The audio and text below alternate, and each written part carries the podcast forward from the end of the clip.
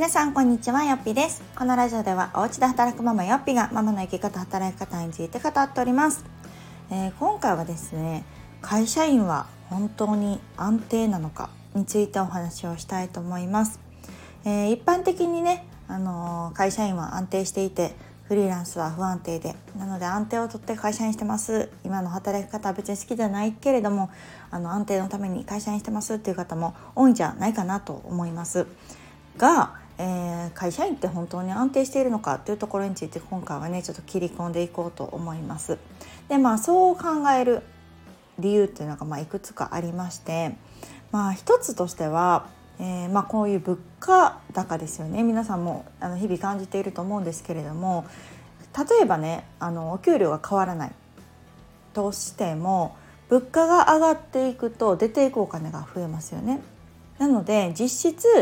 えー、お給料が下がっているみたいなもんなんですよ。これをやっぱりちょっとこうこれは会社員とかフリーランス関わらずこう今のね日本で生きるものとしてちょっと実感しておかないといけないなと思うのがやっぱりこう今までは例えば食費が、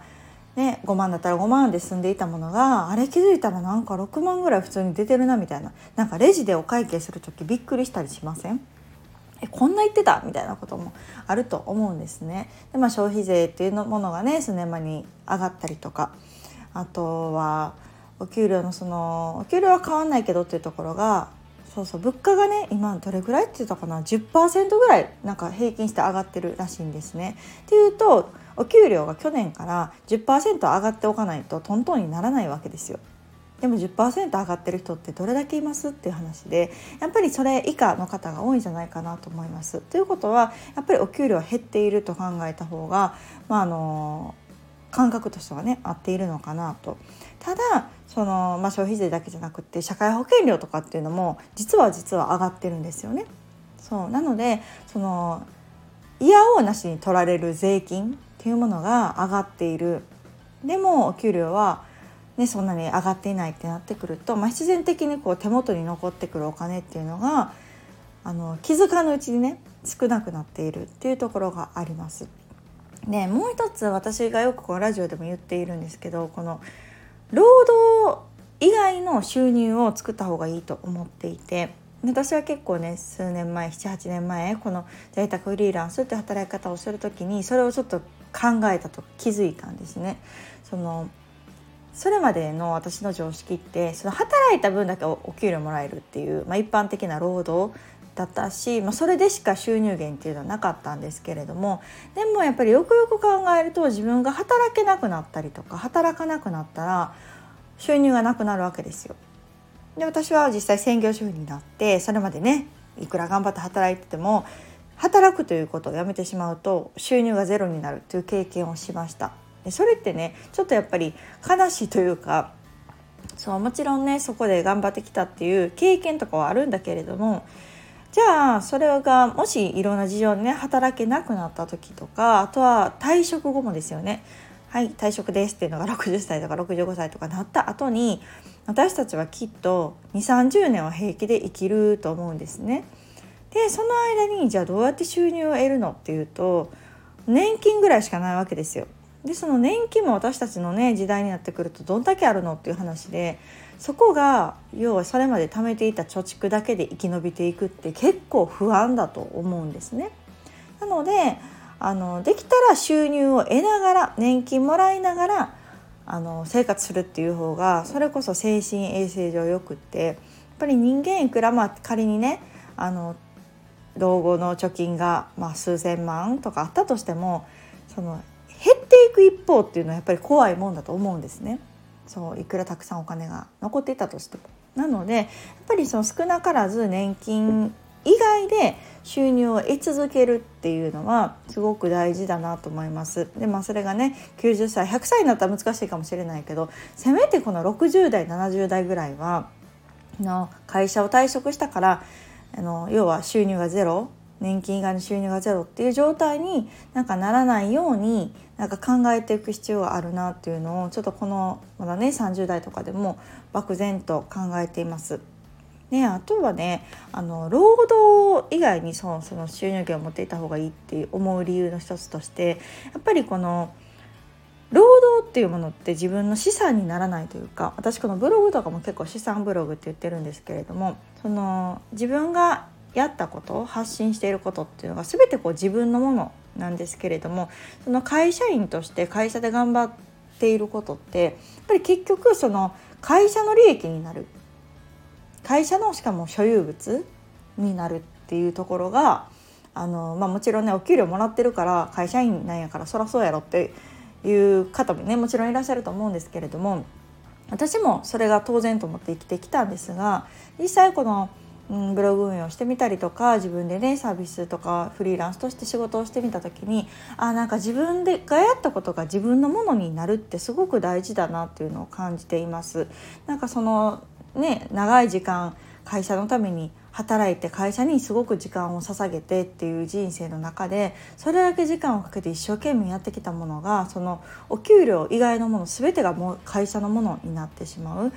で自分が頑張って出した成果とかっていうものはそれは全て会社のものでなんかちょっと虚しいなと思ったんですよね。なので仕事を辞めた時に自分に残るものって一体何なんだろうっていうのを考えた時にあやっぱりなんか自分の資産となるものを残していかないといけないなと。であればもちろん会社員のメリットもあるからこそ会社員プラスアルファで自分で何かするっていうのも大事だなと感じました。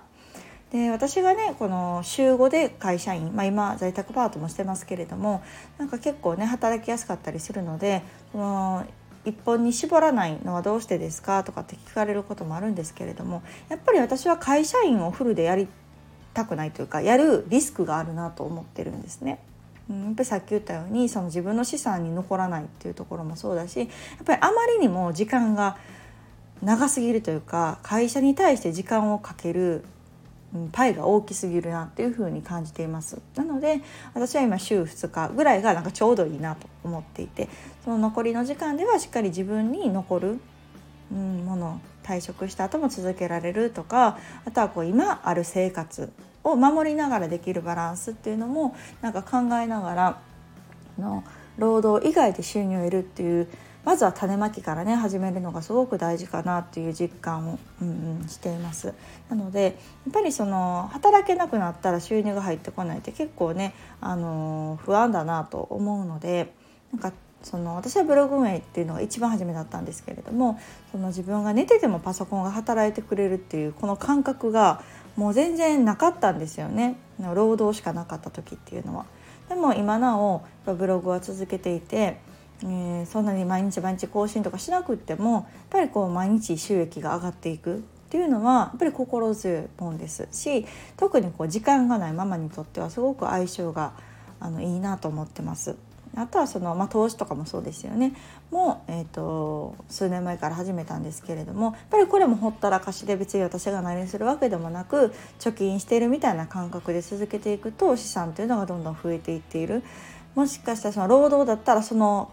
ね、収入分働かないといけない。自分の時間を会社に捧げないといけなかったところをそれなくしてえお金がお金をまさに生んでくれているっていう状況を作っていくっていうのがすごく大事だなというふうに感じています。うん、なので、あの、別に会社員がどうとかってわけじゃないんですけれどもその会社員一本だったらもしかしたらちょっと実は安定ではないかもというところをお伝えしたくて今日はこのお話をさせていただきました。や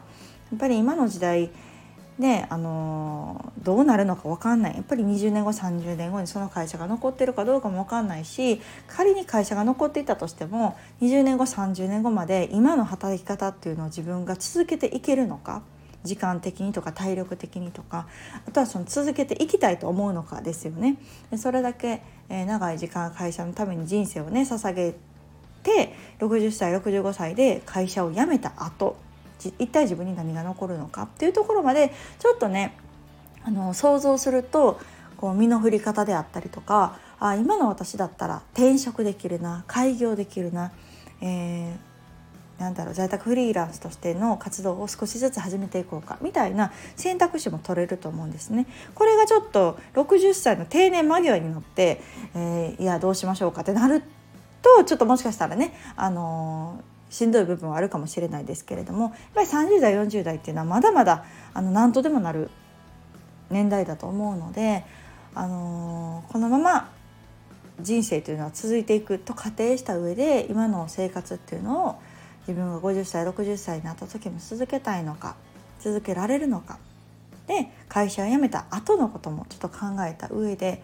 えー、その後に自分には何が残るのか資産となるものは手元に残るのかお金以外のものとかもね含めちょっと考えるとですね本当の安定って何だろうとか自分が本当に大事にしたいことって何なんだろうっていうことに気づくヒントになるんじゃないかなというふうに感じました。はい、なかなかちょっとね切り込んだテーマにはなるんですけれどもやっぱりこうもうね終身雇用とかっていうのもなくなってるし退職金もどんどん減ってますよね皆さんご自身の退職金いくらぐらいかってご存知でしょうか？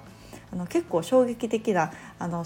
下り傾向に日本全体的にねあるみたいなのでまたその辺りも考えた上でですねなんかこう資産形成もしながら自分の人生プランキャリアデザインっていうのもしていけたらなんかこう有意義な今後人生後半に差し掛かるんじゃないかなと思いますので、えー、少しでもねなんか考える時間を取るきっかけになったら嬉しいなと思います。ではまた次回をお楽しみに。さよなら。